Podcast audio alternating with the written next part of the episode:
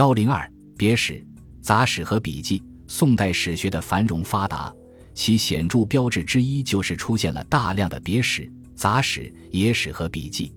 一别史，所谓别史，《四库全书总目》引陈振孙《直斋书录》解题的说法，是以出上不至于正史，下不至于杂史，屹立独善者。又说这类书在史部中，由大宗之别子云耳，包罗既广，六体兼存。因此，这类书在史部中有其重要的地位。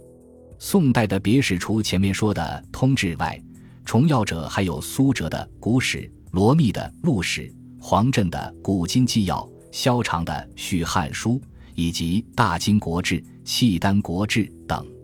二杂史。杂史在历史文献中同样具有重要的学术价值，《四库全书总目》给这类书籍做了解释，即所谓杂史者，亦取乎兼包重体，大抵取其世系庙堂、与观国家，或但据一时之始末，非一代之全编；或述一时之见闻，执一家之私记，要其遗文旧事，足以存掌故，被读史者之参稽云耳。宋代的杂史相当发达。重要的作品有王禹偁的《五代史缺文》，陶岳的《五代史补》，李纲的《建言时政记》，曹勋的《北寿文见记》，彭百川的《太平志记统类》等。杂史大量出现，是宋代史学繁荣的表现，体现出人们对历史、对现实的关心。这些是研究宋代历史的重要文献。三笔记，宋代是一个文治的王朝。不论是入阁为官的官僚，或隐居著书立说的士人，都有笔耕不辍的著述习惯，因此宋代留下了大量的笔记小说。宋代笔记内容丰富，史料价值很高，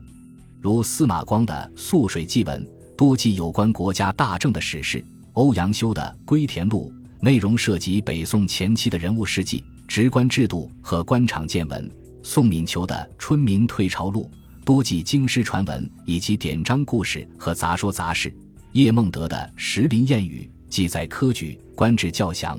朱玉的《平州可谈》记广州海外贸易、番方世博教详，是研究宋代海外贸易及大食商人在中国生活活动方面的重要著作。张石安的《游宦记文》内容甚广，有掌故、一文轶事、风土人情、文物、考古、译文、历法、医学等。王明清之《徽主录》专记朝廷故事，尤对高宗南渡记述详尽。陆游的《老学庵笔记》书中所记，多是他亲历、亲见、亲闻，内容丰富。洪迈的《容斋随笔》专考定经史、诸子、诗文，亦有一部兴历。王英林的《困学记文》，大量内容为考证经典、天文、地理、历史、诸子、诗文、杂史等。沈括的《梦溪笔谈》记遗文旧典，但科技史的内容尤其值得重视。有关中外交通和域外内容的书，有周取飞《岭外代答》、周达观《真腊风土记》、汪大渊《岛夷之略》及徐经《宣和奉使高丽图经》等。四文集，宋代的文集很多，有人统计文集有五百多种。这些文集都是宋人亲自所撰。内容涉及广泛，有政治的、经济的、哲学的、军事的、科技学术的、风土人情习俗等各个方面。虽个人所计策重面不同，但如果综合起来，可以反映出宋代社会生活的各个方面。有些内容为正史、别史、杂史所不记，这些材料有极高的史料价值，是研究宋代文化史必不可缺少的内容。有重要价值及常用的文集。如王安石的《临川集》是研究王安石变法及王安石心学的重要史料；欧阳文忠公集保存了欧阳修的史学思想、哲学思想等方面的内容。此外，如《粗来集》《乐全集》《栾成集》《嘉佑集》《李构集》《小处集》《渭南文集》等，都是研究宋代社会、宋代思想、学术文化重要的参考文献。除我们在前面提到的正史。编年体史书以及别史、杂史和笔记等以外，在传统目录中的史书还有一些是应当提到的。在积累中有马令的《南唐书》、陆游的《南唐书》等；正书类中有王溥的《唐会要》、五代史会要、徐天林的《西汉会要》、东汉会要、李攸的《宋朝事实》，董卫《救荒活民书》等。史评类有孙府《唐史论断》，吕夏卿的《唐书执笔》等，都是有影响的作品。这些书也是两宋枝繁叶茂史林中的组成部分。